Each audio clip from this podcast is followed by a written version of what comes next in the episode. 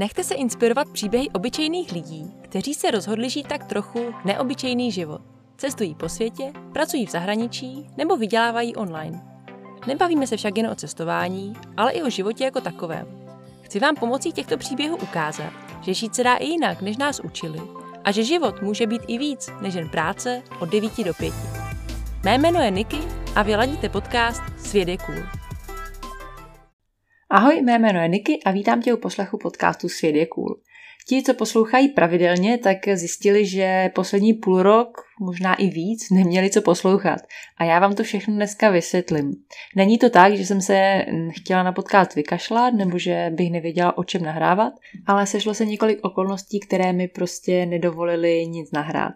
Ale teďka jsem si pořídila z Brusu nový peckovní mikrofon, Doufám, že slyšíte ten rozdíl, protože jestli ne, tak to byly vyhozené peníze. A mám v plánu zase začít pouštět do světa uh, hodnotné informace z mých či jiných úst. Tak pojďme si teda v rychlosti zrekapitulovat, co se za poslední půl rok eh, v mojem potažmo našem životě stalo. No, přestěhovali jsme se ze Zélandu do Austrálie, což byl důvod číslo jedna, proč jsem nemohla nahrávat, protože jak to tak bývá, tak začátky v nové zemi jsou docela krušný a potřebujete oběhat spoustu úřadů a zařídit spoustu věcí. A tím, jak nemáte svoje bydlení a nemáte kde bydlet, tak eh, se nějakým způsobem hrozně těžko dostává do té rutiny. Nejen nahrávání podcastů, ale vlastně jakýkoliv jiný rutiny. No a jak to tak bývá, když jednou z rutiny vypadnete, tak se hrozně těžko do ní dostává zpátky. To asi všichni moc dobře známe ale ačkoliv jsem se do té rutiny nahrávání chtěla dostat zpátky, tak jsme si našli práci, která je tak trošku mimo civilizaci a s chodou okolností tady není vůbec žádný signál. Teda trochu signálu tady je, jak jste si mohli všimnout vy, co následujete na Instagramu Svět je cool. A ti, co nesledujete, tak byste mohli začít. Každopádně to je druhý důvod, proč jsem nic nenahrávala, protože jsem vlastně se nemohla s nikým spojit. No, a třetí důvod je ten, že se mi vlastně rozbil mikrofon. To má spojitost s tím druhým důvodem. Teda vlastně nemá to žádnou spojitost, ale stalo se to vlastně tak nějak současně, takže jsem nemohla nahrát ani žádný tady tyhle monology sama v pokoji. No a to už se vlastně dostáváme do doby, kdy jsme jeli na dovolenou do Česka. Původně to bylo na pět týdnů, ale z pěti týdnů se staly dva měsíce. A takže zase klasicky bez mikrofonu, bez rutiny, spíš u rodičů nebo u kamarádů na gauči a nemáš vůbec myšlenky ani čas eh, dělat něco jiného, než eh, trávit čas s rodinou a kamarády, který eh, v našem případě jsme tři a půl roku neviděli. Ale k tomu všemu se dostaneme. Dnešní díl bude právě o tom, že vám řeknu, jaký to bylo se po třech a půl letech podívat domů a trochu zrekapituluju nejčastější otázky, na co se nás lidi ptali. A taky možná mm, dá takový nějaký náš pohled na to, jak jsme se v Česku cítili, možná pro lidi, kteří taky dlouhodobě žijí v zahraničí a díky covidu se taky dlouho nepodívali domů a třeba to ještě nestihli, tak eh, co můžou očekávat, protože my jsme vlastně vůbec nevěděli, co čekat. Dost lidí Eh, nás neúplně od návštěvy odrazovalo, ale říkali, eh, že když tam po dlouhé době byli, tak eh, jakže to na ně působilo hrozně negativně a že už se těšili, až zase od tam odjedou. Takže bych prostě chtěla dát nějaký svůj pohled na věc a tak trošku zrekapitulovat tu naši dvouměsíční návštěvu Česka. A teď mi tak napadlo, že než budu pokračovat, tak bych mohla se zeptat na Instagramu, jestli je něco, co vás zajímá. Takže teď to stopnu, udělám fotku mého nahrávajícího studia a postnu to na Instagram. Tak a jsem zpátky. Dostala jsem eh, několik dotazů, takže jsem za ně moc ráda a děkuji těm, kteří se mi ozvali. Eh, některý z těch dotazů byly dost podobný otázkám, na které se nás lidi ptali v Česku, což asi dává docela smysl. A dostala jsem pár hezkých eh, dotazů i úplně z jiného soudku. Takže já je potom všechny zodpovím ale v první řadě bych mohla možná dát nějaký trošku kontext pro ty z vás, kteří třeba poslouchají poprvé a kteří by třeba nemuseli moc vědět, o čem tady budu mluvit. A hlavně víte co, já tohle nahrávám z velké části pro sebe a když já dělám rozhovory s lidma, tak oni říkají vždycky na konci toho rozhovoru, že hrozně mi děkujou, že jsem je spovídala a že to pro ně bylo takové hezké zavzpomínání si, anebo takové jako ucelené povídání o nějakým způsobem jejich životě a že to nedělají každý den, tak ehm, já jsem se to chtěla taky vyzkoušet, takže já teďka zrekapituluju samozřejmě ve zkratce, takže prosím nevypínejte posledních pět let svého života a tak nějak uvidím, co z toho vznikne. Byl krásný letní den, 20. červen 2017. Dvě světa neznalé dívky nastupují do letadla plné očekávání, co jim život v cizině přinese. No, a pak začala sranda. Za těch pět let jsme stihli žít nějakou dobu v Anglii, pak jsme se přestěhovali do Kanady, kde jsme začali budovat naši kuchařskou kariéru. Mezitím jsme stihli trochu pocestovat po Africe, byli jsme nějakou dobu v Maroku, kde jsme se učili surfovat, jeli jsme taky do Jihoafrické republiky, tam jsme asi šest týdnů jen tak cestovali a dobrovolničili, no a pak jsme to vzali přes Havaj do Kanady. Z Kanady jsme se podívali na nějaký výlet na Aljašku, tam jsme si zkusili žít si měsíc úplně uprostřed ničeho, bez elektřiny a bez tekoucí vody. Učili jsme se střílet medvědy a takový prostě srandy. Pak jsme to vzali přes Česko, kde jsme si udělali krátkou dvoutýdenní zastávku a frčeli jsme na Nový Zéland, kde jsme díky covidu uvízli na tři a půl roku. Na Novém Zélandu jsme sbírali ovoce a žili v dodávce, protože jsme si hrozně chtěli vyzkoušet uh, One Life. No a díky tomu, že jsme tam byli uvízlí tak dlouho, tak mně se podařilo přejít pěšky celý Nový Zéland, což je nějakých 300 kilometrů. To byla další zkušenost eh, do mé knihy zkušeností a zážitků. Na Zélandu se nám taky podařilo se na pár měsíců rozejít, abychom eh, se potom zasnoubili a zjistili, že se vlastně nechcem asi ani brát, protože je svatba zbytečná. Eh, pak jsem se pro jistotu nechala na deset dní zavřít eh, do meditačního centra, kde jsem praktikovala spoustu hodin meditace a nemohla mluvit, což byl další zážitek do mé knihy zážitků a zkušeností. Z Nového Zélandu jsme se přestěhovali do Austrálie a tady teď už půl rok žijeme s tím, že jsme teda byli dva měsíce na dovolený v Česku. A o tom vlastně dneska budu mluvit. Ale abych ještě tak trochu nastínila ten náš život, tak není to jen tak, že teďka to může asi znít trošku, že si jen tak užíváme a cestujeme si po světě a děláme tady to a tamhle to. Ale my jsme do toho světa odjeli vlastně proto, protože jsme chtěli cestovat, chtěli jsme ho vidět, ale neměli jsme na to peníze, takže jsme si na to museli vydělat. A moc dobře jsme věděli, že si na to vyděláme rychleji někde v zahraničí. Takže ten náš život vypadá vlastně tak, že chvíli někde pracujeme, pár měsíců nebo půl roku, nebo záleží na místě, záleží, jak se nám tam líbí. Tam si vyděláme určitou sumu peněz a pak, až se nám tam přestane líbit, tak se přesuneme zase někde jinde.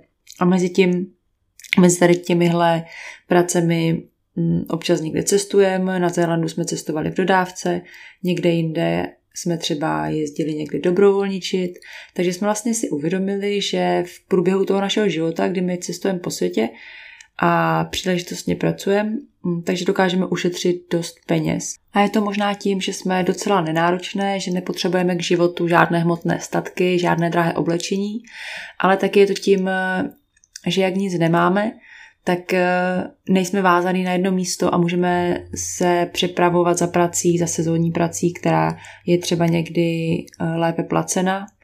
A taky si hledáme práci, která je dost často i s ubytováním, který je levnější, anebo úplně zadarmo, takže šetříme i na ubytování. Ale zase je to na úkor nějakého luxusu. A pak taky, když třeba cestujeme, tak se snažíme cestovat eh, low costově hodně dobrovolničíme a hodně se snažíme hledat nějaké výhodné nabídky.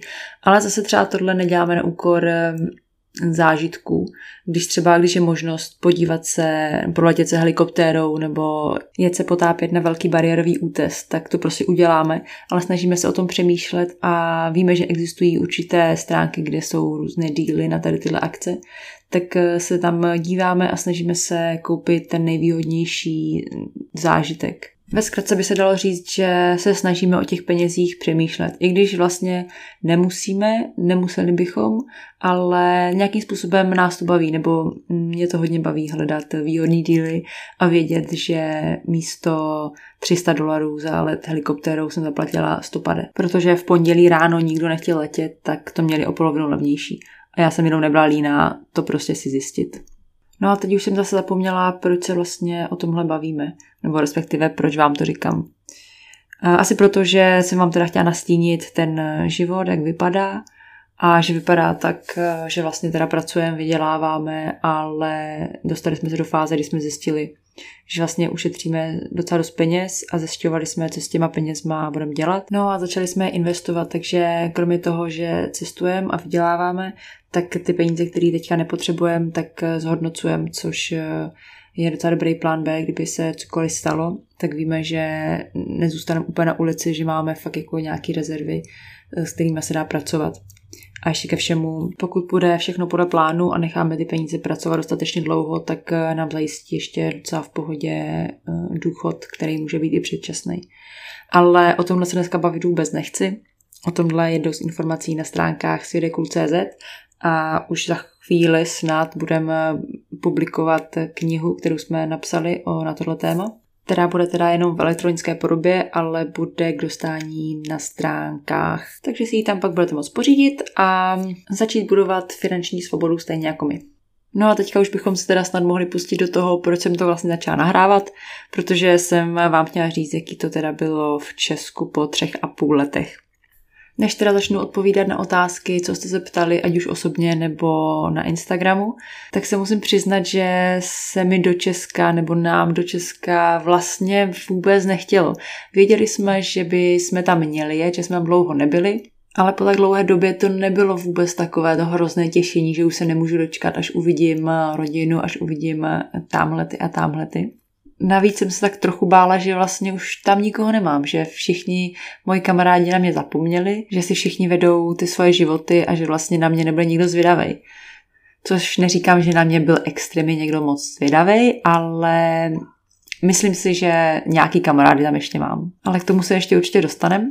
No a pak taky jsme se hrozně báli, jak to celý na nás bude působit, protože hodně lidí, co tam bylo na návštěvě, tak nám říkalo, že to na ně působilo hrozně negativně, že všichni byli protivní, naštvaní, že nikdo se nesnažil pomoct, což řekněme si upřímně, Češi obzvlášť za pokladnou nebo za přepážkou nějakého úřadu nemají úplně pověst nejveselějších lidí na světě.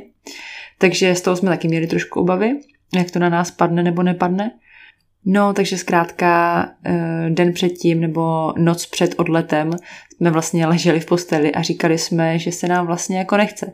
Ale hlavní roli v tom teda hrálo to cestování. Nechtělo se nám hrozně strávit 24 hodin v letadle. S tím, že jak jsem mluvila o tom budgetovém cestování, tak jsme si samozřejmě koupili nízkonákladovou společnost a letěli jsme prostě letadlem velikosti Vizer nebo Ryanair 24 hodin. Takže, nebo respektive 8, 8 hodin, pak pauza, pak 13. Takže ono ten let nebyl úplně nejpohodlnější a takže jsme z toho měli trošku obavy. No a pak ještě další cestování eh, po republice nebo do republiky, protože cestujeme budgetově, tak přece nepojedeme do Prahy, kde by nás to stálo o no, docela pár tisíc korun víc. Tak jsme letěli do Berlína a pak jsme se museli ještě připravit. No, zkrátka dobře, prostě se nám vůbec nechtělo nikam cestovat. Ale pro mě se celá tady tahle nálada změnila snad jakmile jsme nasedli v Berlíně do autobusu a věděli jsme, že jedeme do Prahy a že nás tam kamarádka vyzvedne a že vlastně nám začíná dovolena, tak eh, se tady tohle celý změnilo a já jsem začala být hrozně natěšená a těšila jsem se na všechny lidi a těšila jsem se na Prahu. No a pak se to celý ještě umocnilo s prvním pivem a druhým a třetím. A vlastně celý zbytek eh, té návštěvy jsem si jenom ujišťovala, že se vlastně doma cítím fajn a že je mi tam dobře a že je mi dobře s těma lidma. A byla jsem hrozně překvapená, že jsme nenarazili na žádné negativní lidi, na žádné protivné prodavačky, na žádné protivné paní na poště, i když vlastně jedna protivná paní na poště tam byla, ale ta přišla asi až po prvním měsíci pobytu. Takže my jsme vlastně fakt první měsíc jsme hráli takovou hru, kdo z nás, nebo která z nás první narazí na protivného člověka. A trvalo nám to měsíc, než jsme narazili na tady tuhle paní na poště. Ale já vlastně nevím, čím to je, nebo čím to bylo. Možná tím, že začínalo léto, počasí bylo super, po dvou letech eh, lidi nemuseli řešit nějaké restrikce kvůli covidu. To na to určitě hrálo taky nějakou roli. Ale já si myslím, že to léto hraje velkou roli, protože lidi jsou přece jenom veselější, mají to své pivo na zahrádce, dny jsou dlouhý, většina lidí má předdovolenou, takže ta nálada je asi trošku jiná, než když jsme tam třeba naposledy byli někdy v půlce února nebo na začátku února, kdy mrzlo, pršelo, sněžilo a víte asi, jak je počasí v únoru v Česku. Takže ono, já se asi nedělám iluze, že když to v létě bylo super, takže by to tam bylo super třeba přes celý rok. Ale jenom jsem jako chtěla říct, že jsem fakt byla překvapená, jak to všechno na mě působilo hrozně jako v pohodě. Ale taky to bylo asi způsobeno tím, že jsem nemusela pracovat, že jsem vlastně byla dovolený. A tím, jak jsem nepracovala, tak jediný, jediná moje náplň dne byla potkávat se s lidma a plánovat, s kým se uvidím, kde se s kým potkám a pít hodně piva. Což na jednu stranu musím říct, že mi hrozně chutnalo, ale nebylo to tak, že bych se hrozně těšila na český pivo a že by mi český pivo chybělo někde v zahraničí. To já jako zase takový pivař nejsem a pivo v zahraničí moc nepiju. Ale prostě, když jsem přijela do té Prahy a dala jsem si to točené pivo, tak mě bylo úplně jedno, co je to za pivo. Ale každý točený pivo, co jsem měla, bylo prostě dobrý. Což je teda na druhou stranu strašný, protože ta česká kultura pivní kultura, teď myslím, je prostě hrozná. Člověk si to neuvědomí, když v tom žije celý život, ale když se tam vrátí po takové době nebo po jakýkoliv době, kdy žije někde jinde, tak zjistí, že hospody jsou opravdu na každém rohu. Ať v tom Česku, ať člověk dělá cokoliv, tak vždycky je tam někde hospoda a vždycky je tam někde možnost si dát to pivo, který je levnější než jakýkoliv juice nebo někdy i voda takže si ho prostě dá. A ono, když je zvyklý z ciziny, že pivo stojí, já nevím, třeba klidně od stovky nahoru, a to je, když se budeme bavit o točeným, a to je třetinka nebo čtyři deci maximálně. No a pak si může dát za těch 50 korun tu, ten český půl litr. Tak se mu to zdá prostě levný a vždycky si ho dá. No, ale tam prostě jde člověk nahory a nahoře je hospoda, takže si dá pivo. Pak jde člověk kamkoliv jinam, jde něco dělat a vždycky je ta možnost si do té hospody zastavit nebo potkávat se s lidma, tak se vždycky potká v té hospodě. No a to tady prostě vůbec nezažívám a přišlo mi to hrozně jako náročný, no. Nebudu lhát, přišlo mi to, ta pivní kultura mi přišla hrozně náročná. A ano, mohla jsem si dát vodu, mohla jsem si dát juice nebo čaj, ale jak jsem říkala, no, to pivo bylo hrozně dobrý. Ale zase, abyste si nemysleli, ne, nestrávila jsem dva měsíce v Česku pod vlivem No vlastně možná jo. Jenom jako pod takovým lehkým, že jsem si třeba dala jedno pivo denně, dvě piva denně. Že to nebylo takový to, že bych vypila deset piv každý večer. To zase pozor, to zase ne. Když to tak jako říkám, tak si uvědomuji, že jsem se možná dostala do takového toho stavu, proč se všem turistům hrozně líbí v Praze. No protože tam je to levný pivo, že jo? Oni si dají ty dvě, jedno, dvě piva a už jsou hezky takhle v té náladě a už je prostě ten život veselější, už je to prostě všechno krásnější. A to já každému říkám, jo, jděte do Prahy, tam se vám bude líbit, tam je levný pivo. No, takže teďka jsem si odpověděla mm, otázku, proč se mi líbilo v Česku, protože jsem vlastně byla permanentně pod vlivem. No, takže na tuhle otázku jsme si odpověděli a teďka se pojďme podívat na ty nejčastější dotazy, který jsem eh, já nebo Hanča dostávala od eh, kamarádů, rodiny, anebo právě na Instagramu. Jeden z nejčastějších dotazů a pořád se opakující byl, jestli se někdy budeme natrvalo vracet do Česka. A po případě kdy. Já bych hrozně ráda chtěla říct něco jiného, než že nevím, ale já prostě fakt nevím. Ono se to hrozně všechno mění a mění se to hrozně rychle. Což třeba mě osobně vůbec nevadí, protože to, že nemám žádný plán, tak eh, to je svým způsobem ta moje svoboda, že se můžu rozhodnout eh, podle konkrétní situace a podle konkrétního okamžiku. Takže já prostě fakt nevím, co bude za pár let. Ale tu naši cestu jsme tak trochu pojali, nebo řekli jsme si, že to tam tak trošku očíhnem, jak se nám tam bude líbit a že možná právě po té návštěvě se rozhodneme, jestli se tam budeme někdy chtít vracet natrvalo nebo, nebo ne. Já jsem vlastně v tom úvodu nezmínila, že ty naše zahraniční pobyty jsou vázané na víza. A protože tak nějak jdeme cestou nejmenšího odporu, tak jsme vždycky cestovali do zemí, kde jsme měli možnost získat working holiday víza, což jsou víza, pracovní víza na jeden rok. Takže v té dané zemi člověk může rok eh, neomezeně cestovat a pracovat.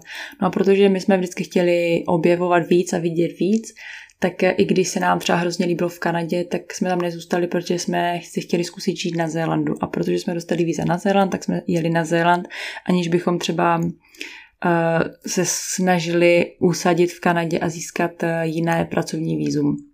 No a tak nějak na téhle vlně jedeme pořád, takže teďka jsme v Austrálii zase na Work and Holiday víza a ty taky nejsou nekonečný, takže jakmile nám skončí, tak to budeme muset začít nějak řešit. A už nám moc možností kam vycestovat nezbývá, vlastně žádná, takže ono to s tím usazováním v cizině pro nás není zase tak jednoduchý. Ono není těžké se usadit v cizině, když člověk je v jedné zemi a je v té zemi už delší dobu. Může začít na working holiday vízech, může si potom najít nějakou jinou práci a dostat sponsorship, no a potom, když v té zemi je pár let, tak eh, pak může žádat o rezidenci. Což jakoby, ano, je komplikovaný, kor Třeba tady v Austrálii je to trošku specifičtější, protože oni tady moc nechcou ty zahraniční imigranty, takže tady je mm, docela komplikovaný získat rezidenci v dnešní době, ale v jiných zemích to zase takový problém není. Jenže problém pro nás je, že my prostě nevydržíme na jednom místě a když máme tu možnost vyjet někam jinam, tak eh, zatím jsme to vždycky udělali. Takže pro nás teďka by to znamenalo buď se vracet eh, někam, kde už jsme byli a tak nějak zkusit přeskočit tu jednoduchou část, kde člověk může na working holiday si najít zaměstnavatele, který mu vyhovuje a který by ho po případě sponzoroval a pak u něho pár let zůstat a zažádat si o rezidenci. Ale v tuto chvíli se mi to všechno jeví jako docela dlouhý proces a hlavně není žádný místo, který by bylo nějakým způsobem úplně nejvíc top a kde bychom se chtěli vracet a chtěli tam eh, žít na pořád. Takže já si myslím, že to stejně dopadne tak, že až tady doklepeme Austrálii nějakým způsobem, takže se zkusíme usadit v Česku, zkusíme se tam vrátit a uvidíme, jak se nám tam bude líbit, když tam místo dvou měsíců budeme třeba rok. Ale kdy se to stane, nebo jestli se to opravdu stane, to vám opravdu říct nemůžu. Ale co v tuto chvíli si myslím, nebo tak nějak cítím, že Austrálie a Nový Zéland jsou prostě hrozně daleko. A ačkoliv se nám tady hodně líbí, tak eh, nevím, jestli bych si dokázala představit tady opravdu žít a jezdit do Česka na návštěvu. Ka- každý rok je taky hrozně, hrozně moc na tu cestu mi přijde. A tak nějak mi to spíš táhne blíž do Evropy, že bych si dovedla představit, i když ne, netřeba se usazovat v Česku, tak ale být někde v Evropě, ať to má člověk blíž. A ono by to tam bylo jednodušší z té, z té vízové politiky. Takže na jednoduchou otázku velmi složitá, dlouhá odpověď a vlastně úplně nic neříkající. Takových tady bude dneska asi víc. Každopádně máme tady druhou dost často se opakující otázku a ta je, kde se vám líbilo nejvíc? Na to se hrozně špatně odpovídá, protože my na všech těch místech, kde jsme byli, tak eh, jsme dělali něco jiného a měli jsme úplně jiný život. Takže třeba v Kanadě se nám hrozně líbilo, ale tam jsme žili na jednom místě a měli jsme normální práci, bydleli jsme v normálním eh, bytě a vlastně tak nějak jsme jenom eh, jezdili na výlety po okolí, hodně jsme chodili po horách, v zimě jsme hodně lyžovali, respektive snowboardovali, protože jsme to vlastně do nejbližšího areálu měli asi půl hodiny autem a tam byly tři areály v okolí, takže jsme vlastně bydleli úplně uprostřed hor, kousek od národního parku, takže tam ten setup byl takový hodně outdoorový, ale ten život tam byl vlastně docela normální. Oproti tomu na Zélandu, tam jsme si koupili dodávku a vlastně první rok skoro celý, tak nějak, jsme bydleli v dodávce a střídali jsme hodně práce, dělali jsme na sadech, sbírali jsme ovoce, hodně jsme se přesouvali, hodně jsme mezi tím cestovali, taky jsme chodili po horách, ale tam ten život vlastně vůbec normální nebyl. Tam jsme si chtěli vyzkoušet ten Van Life a to jsme si vyzkoušeli. A ono jako je to docela náročný, když člověk v zimě prostě bydlí v autě a nemá žádný zázemí, nemá sprchu, nemá elektřinu, musí prostě řešit, kdy si vypere, kde se tady jde osprchovat. A takže tam je to dost jakoby náročný v tomhle. A ačkoliv je to ohromná svoboda, že člověk eh, každý ráno může vstávat na jiném místě a je to tam nádherný, ta příroda na Zélandu je taky úžasná, ale ta práce, co tam člověk dělá a ten eh, non-stop život v autě je prostě náročný. Takže ten první rok eh, jsme hodně jako vzpomínali na Kanadu a hodně jsme se chtěli vrátit do Kanady. No, ale postupem času nás ten Zéland začal docela dostávat a my už jsme se taky z auta přestěhovali někam normálně, začali jsme pracovat na horách, jakože ve ski areálu. A čím díl jsme na Zélandu byli, tím více nám tam začínalo líbit. Takže Kanada byla taková úplně wow z začátku a ten Zéland byl takový jako postupně jsme si k němu začínali nacházet cestu a taky se nám nechtělo tam odjíždět nakonec. No a zase Austrálie je úplně jiná. Po Zélandu, kde je to tam takový docela, já nechci říct úplně vidlácký, ale ti lidi tam jsou tak jako trošku v úvozovkách vidláci pořád, jsou tam jako hodně farmáři. A Austrálie přiletíš do Sydney a najednou jsi vlastně úplně v normálním světě, ve velkom městě vlastně jsou tady všechny věci, na které si vzpomeneš. To na Zélandu třeba není. Tam není Amazon, takže za dva dny, když si něco objednáš, tak ti to prostě nepřijde. Musíš platit poštovný na všechno. A tady na cokoliv si vzpomeneš, to vlastně máš. Takže první dojmy z Austrálie po Zélandu byly, že jsme vlastně zase zpátky v moderním světě. No ale pak jsme se přestěhovali pro jistotu úplně mimo civilizaci a bydlíme na pláži a chodíme boso a tak. Takže zase jsme se z té moderní civilizace dostali o krok zpátky. Ale ono je to asi něco, co prostě mě vyhovuje a mám to tak ráda. Takže na otázku, kde se vám líbilo nejvíc, eh, taky neexistuje žádná jednoznačná odpověď a hlavně by se asi lišila, kdybyste se bavili s Hančou nebo se mnou. Mně se prostě líbí všude. Mě asi dokážu najít eh, na každém místě to pozitivní, no a když se mi tam nelíbí, tak tam prostě nejsem. To je jako jednoduchý. Takže, ale nemám žádný místo, kde bych, eh, které by bylo pro mě nějakým způsobem top a kde jako si říkala, tak tady se jednou v životě usadím. Jsou místa, kde vím, že se chci vrátit třeba na nějakou dobu, nebo že se tam chci ještě podívat. A takový místo je třeba Kenmore v Kanadě, toho, kde jsme žili. Tak tam se určitě ještě podívám, to tak nějak jako vím, že tam se určitě ještě podívám a vylezu si na všechny ty hory v okolí a budu vzpomínat, eh, jak jsme tam žili.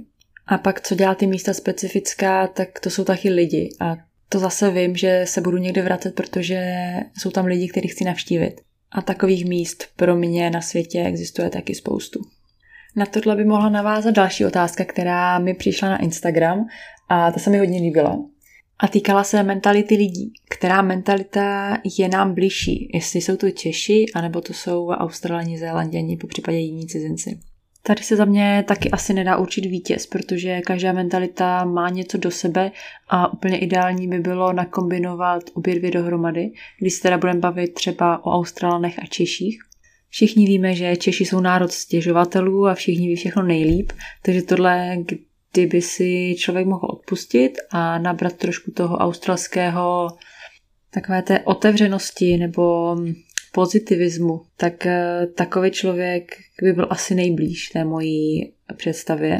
Ale když se budeme bavit obecně, tak eh, Australani jsou podle mě taky zase záleží, protože Austrálie je obrovská a lidi, co žijou třeba na severu Austrálie, tak jsou úplně jiní než ti, co žijou na jihu. Takže ono z toho špatně jakoby zobecňuje, ale Australani asi obecně budou víc přátelští než Češi, víc otevření, víc eh, sebevědomí a takový, jakože nic není problém. Já si myslím, že pro Čecha je spoustu věcí, že on vždycky najde si, co vlastně by nešlo udělat a proč by to nešlo udělat.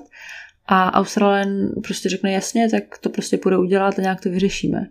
To si myslím, že je asi hlavní rozdíl, což mi mnohem víc eh, přirůstá k srdci ta australská povaha. Pak tady samozřejmě platí to, co se říká o anglicky mluvících národech, že jsou na tebe hrozně milí, ptají se tě furt, jak se máš a tohle, ale že to tak dost často nemyslí, že je to nějakým způsobem přetvářka. Dobře, beru to, ale asi radši budu mít někoho, kdo se námi bude celý den smát, i když to tak třeba nebude myslet, než se koukat na někoho, kdo se na mě celý den mračí. Jakoby já si cením český upřímnosti a když je někdo nasraný, tak ať je nasraný, ale taky mi asi nevadí, když je někdo nasraný, ale směje se na mě a dělá mi hezký den tím, že je na mě příjemný, i když si ve skrytu duše může myslet eh, cokoliv. Když to samozřejmě není člověk, kterým blízký a kterým, po kterým jako chci, aby byl ke mně upřímný, ale když je to takhle někdo úplně random na ulici, tak uh, radši beru někoho, kdo to sice nemyslí upřímně, ale vlastně ho neznám a je mi příjemný, že se na mě směje. Ale jak už jsem říkala předtím, v Česku jsem se prostě cítila doma a nehledě na to, že tam lidi třeba můžou být víc eh, nepříjemný nebo méně se usmívat, tak eh, jsem se tam prostě cítila jako doma.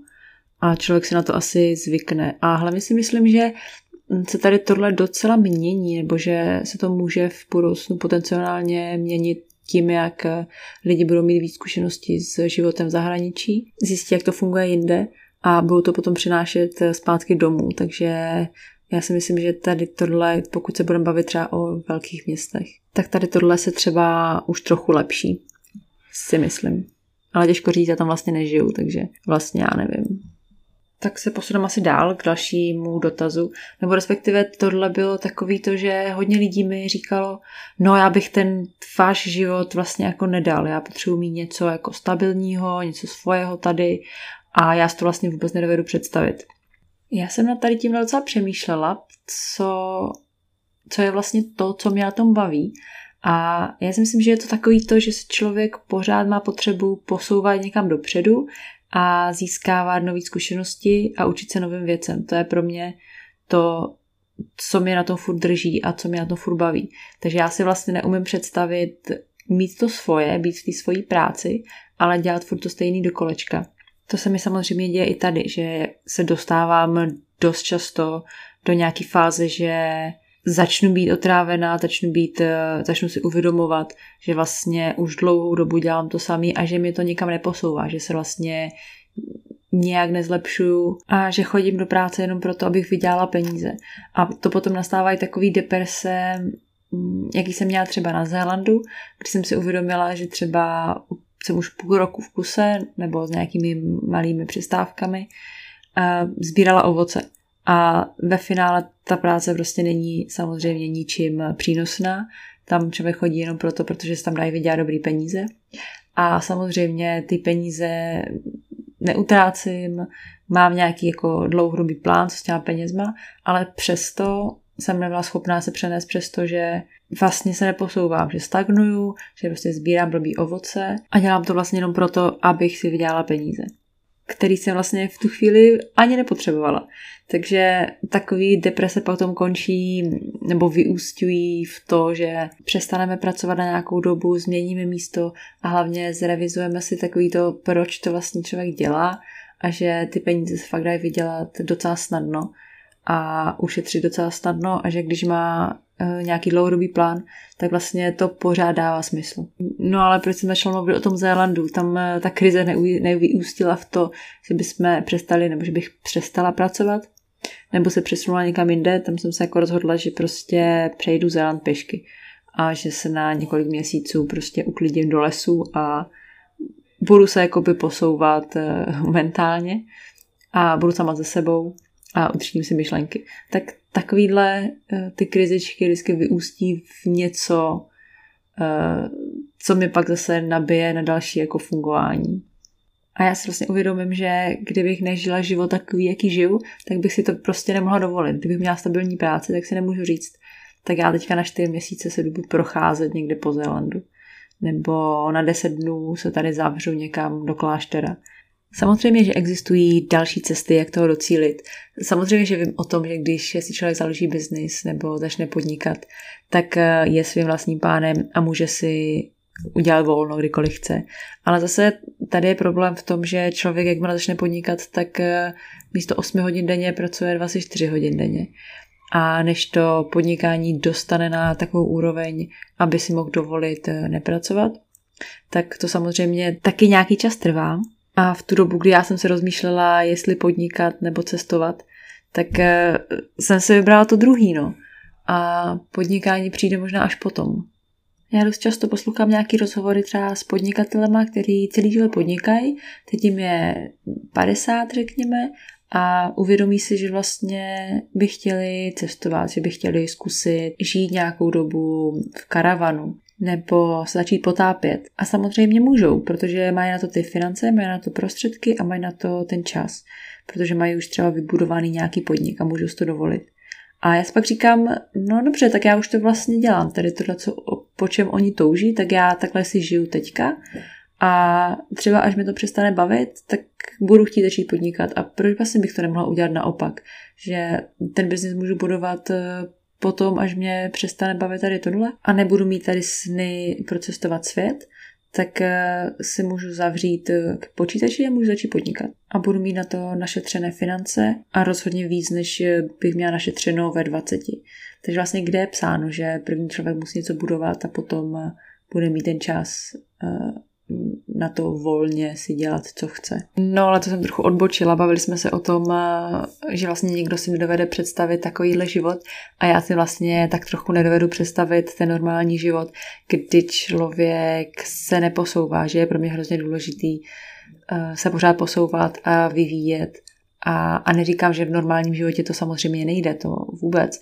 Jsou lidi, kteří to tak mají a kteří se dokážou, dokážou posouvat. Ale myslím si, že je to spíš v rámci podnikání, než v rámci zaměstnání. Ale zase ono to nedá asi úplně zobecnit. Je milion různých lidí, kteří mají milion různých přístupů k životu a očekávání.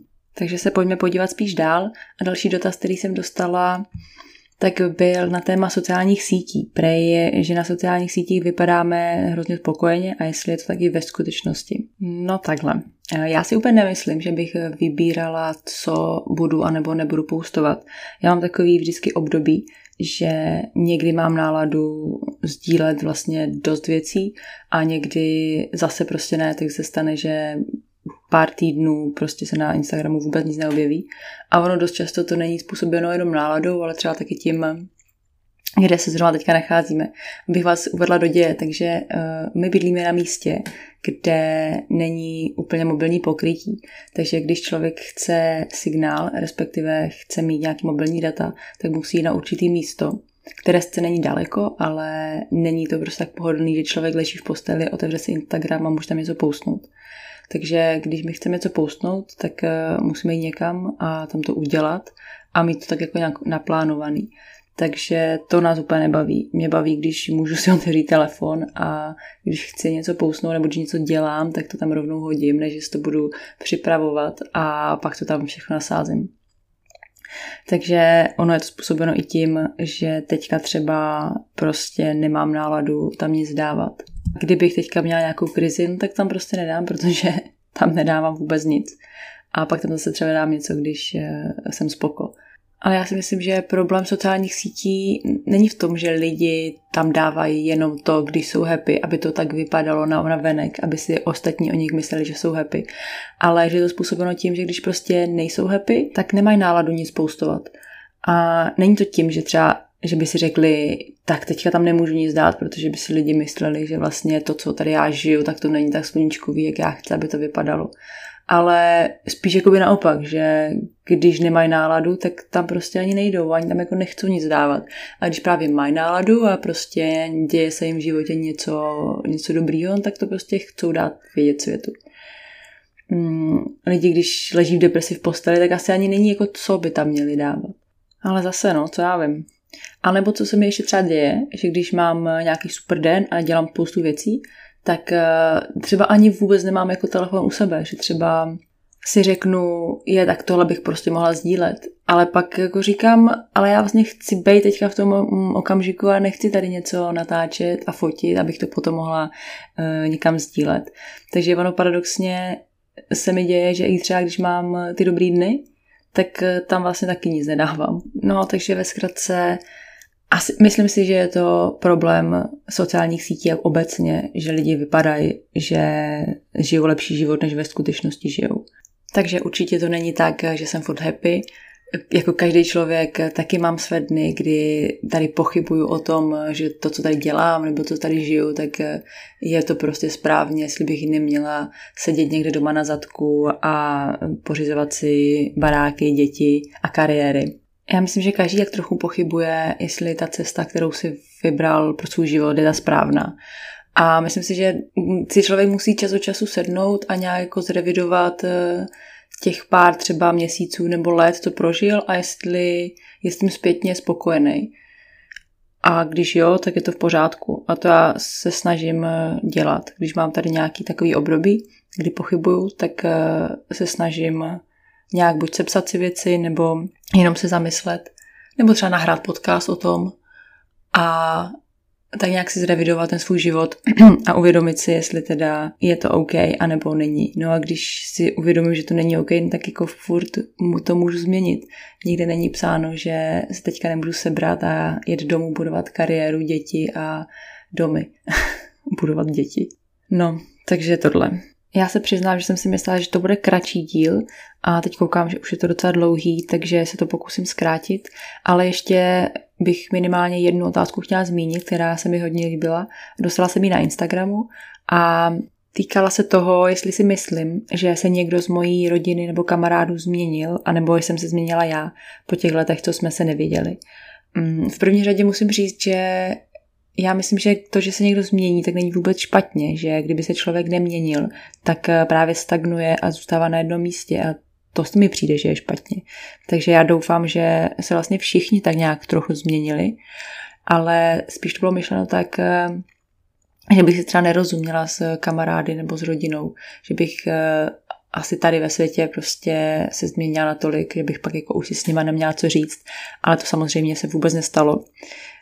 Právě naopak jsem byla překvapená, že s hodně lidma se mi stalo, mm, že jsem s nima nemluvila i třeba pět let a, a tak nějak jsme se viděli a jako bychom začali tam, kde jsme skončili, že jako by z těch pět let vůbec nestalo. Což bylo hrozně zajímavý a překvapivý, že dost často jsem se bála, že si třeba s někým nebudu mít co říct, protože přesně lidi se mění a pět let je už docela dlouhá doba, nebo třeba i víc někdy. A pak tam sedím a koukám a vlastně si říkám, ten člověk se vlastně skoro vůbec nezměnil, že to byl úplně ten stejný člověk, kterýho jsem znala předtím. Paradoxně se mi stalo, že eh, s několika lidma, kterými jsem se potkala, tak jsem si měla třeba i víc co říct než předtím. Možná to bylo způsobeno tím, že se ptali právě na všechny tady tyhle otázky a že je spíš zajímalo tak nějak něco o mém životě. A nebo právě se v tom jejich životě za těch pět let událo eh, něco nebo událo spoustu věcí, o kterých jsme se právě mohli bavit. Takže určitě se mi nestalo to, že bych přišla na nějakou schůzku s mojí kamarádkou, s kterou jsem si rozuměla před pěti lety a zjistila, že si s ní vlastně nemám co říct, protože buď ona nebo já jsme se nějak jako hrozně změnili.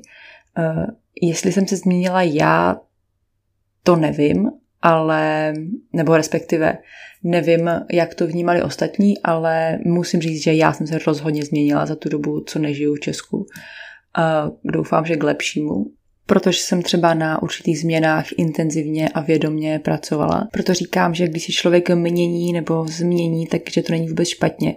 Já si myslím, že člověk by se měl měnit a že se mění, aniž by si to uvědomoval.